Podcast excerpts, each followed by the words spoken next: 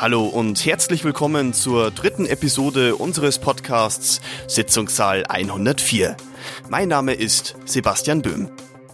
Der Mammutprozess um Joachim Wohlbergs ging in die zweite Woche. Die ersten Zeugen erschienen vor Gericht und diese hatten es in sich.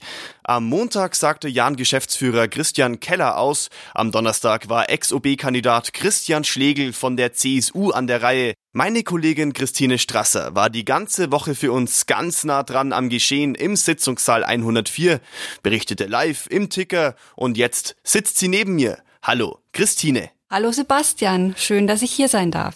Ja, du warst für uns ganz nah dran im Sitzungssaal 104, ganz nah am Geschehen. Wie ist denn die Grundstimmung im Sitzungssaal 104? Also man spürt die Anspannung, die ist wirklich sehr groß und die entlädt sich dann auch äh, mitunter ziemlich heftig. Der Ton schlägt schnell auch mal ähm, in, in sehr raue Tonlagen um. Auf der anderen Seite ist es natürlich auch zu erwarten, denn es geht ja um sehr viel. Joachim Wohlbergs ähm, hat unter anderem auch bei uns geschildert, es ginge für ihn um alles und ähm, tatsächlich ist es ja auch so, dass es um seine Existenz geht. Du hast gerade schon Joachim Wohlbergs angesprochen. Natürlich sind noch ganz viele andere Menschen an diesem Verfahren beteiligt. Wie verhalten sich denn diese Personen? Ist dir da was aufgefallen? Ja, also man kann viele Beobachtungen machen. Interessant sind natürlich die vier Angeklagten, vor allem weil da ziemliche Unterschiede auffällig sind. Joachim Wohlbergs ist jemand, der, wie man es eigentlich auch früher von ihm kannte, sehr extrovertiert auftritt. Er ist auch der einzige der vier Angeklagten, der sich einlässt, nennt man das, also der selbst Stellung nimmt. Und da fällt eben der, der große Kontrast zu den drei anderen Angeklagten auf, insbesondere zu dem Bauträger Volker Tretzel, der die Verhandlung schweigend verfolgt und also dieser Unterschied ist besonders augenfällig aufgrund der ähm, Sitzordnung, muss man schon fast sagen. Also Joachim Wohlberg sitzt mit seinen Verteidigern in der ersten Reihe und unmittelbar dahinter dann das Verteidigerteam Tretzel und der ähm, Angeklagte Volker Tretzel. Insofern hat man die beiden immer ähm, relativ äh, parallel im Blick und ähm, erkennt insbesondere, ähm, also diese Unterschiede sind einfach augenfällig im Verhalten. Christian Schlegel wird ja als Kronzeuge bezeichnet. Am Donnerstag hat er ausgesagt im Sitzungssaal 104. Wie hat denn Joachim Wohlbergs darauf reagiert? Zunächst möchte ich kurz einschieben, es stimmt, Christian Schlegel wird vielfach als Kronzeuge betitelt. Ich glaube, juristisch ist das nicht korrekt, aber man kann auf jeden Fall sagen, seiner Aussage beziehungsweise der Glaubwürdigkeit, die man dieser Aussage beimisst, das ist eine, ist eine Art Schlüssel, weil die Staatsanwaltschaft darauf viel aufbaut, um es mal kurz zu sagen.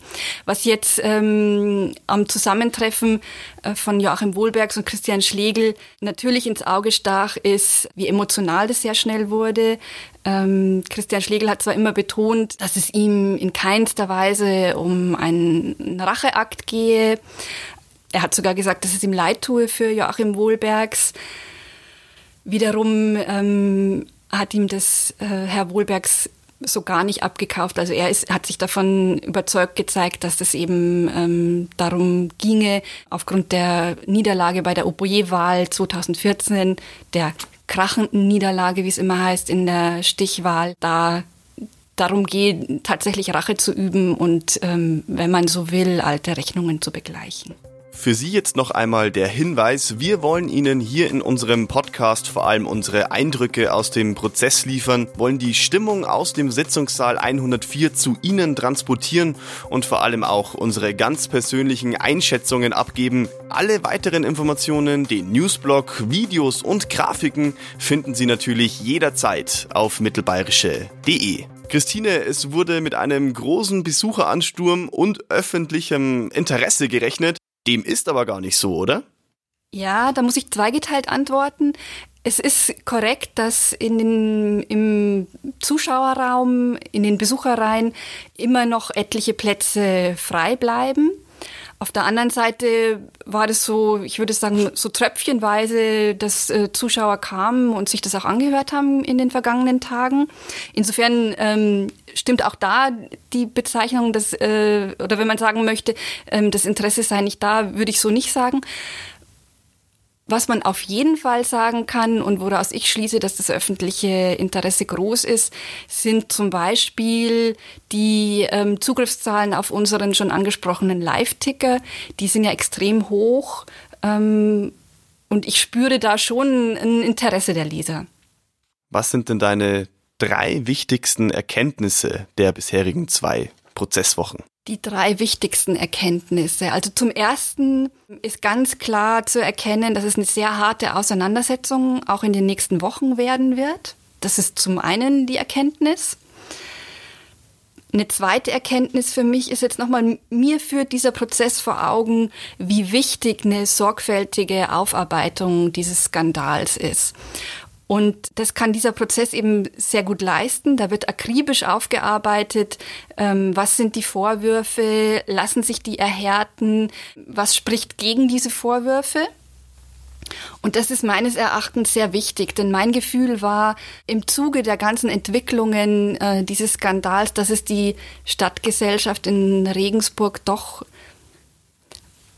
ich würde sagen, sehr verunsichert hat. Ich meine, das sind Vorgänge, die man sich so nicht vorstellen könnte konnte.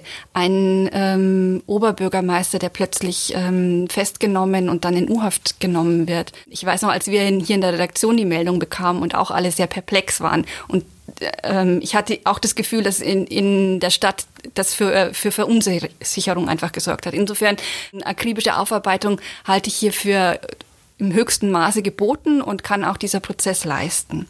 Dann die dritte Erkenntnis ist, wie wichtig ähm, das Vertrauen in Institutionen ist. In diesem Fall der Institution Gericht.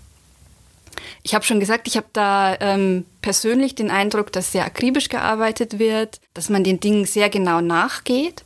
Insofern ähm, würde ich eigentlich ähm, fast auch an die Zuhörer die Empfehlung geben, sich das selbst mal anzusehen, um sich selber einen Eindruck zu verschaffen, wie wird vor Gericht überhaupt ähm, gearbeitet wie wird da argumentiert? Ähm, wie, wie verhält sich äh, in dem Fall eine Richterin?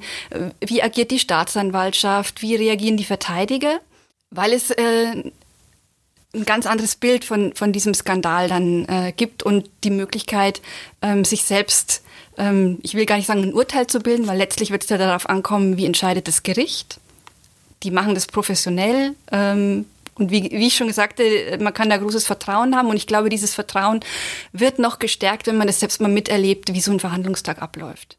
Wie geht es jetzt äh, bei diesem Prozess eigentlich weiter? Wie schauen die nächsten Wochen aus? Also die nächsten beiden Wochen wird es noch weiterhin um den Komplex Jan gehen.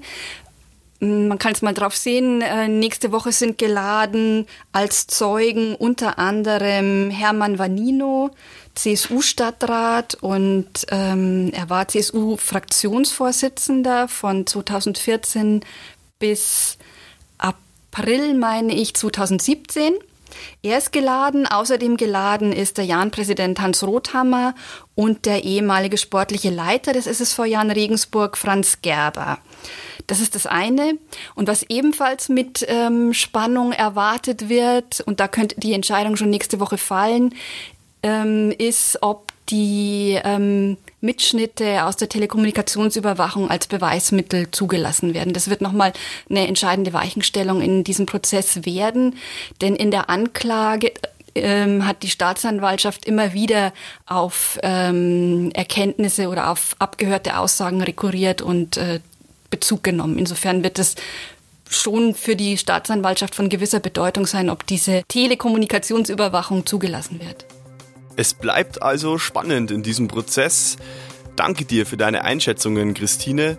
Und wir werden über den Prozess um Joachim Wohlbergs natürlich weiter fleißig berichten, live aus dem Sitzungssaal tickern und die Entwicklungen hier in unserem Podcast für Sie einschätzen. Ich hoffe also, wir hören uns auch weiterhin hier in unserem Podcast Sitzungssaal 104.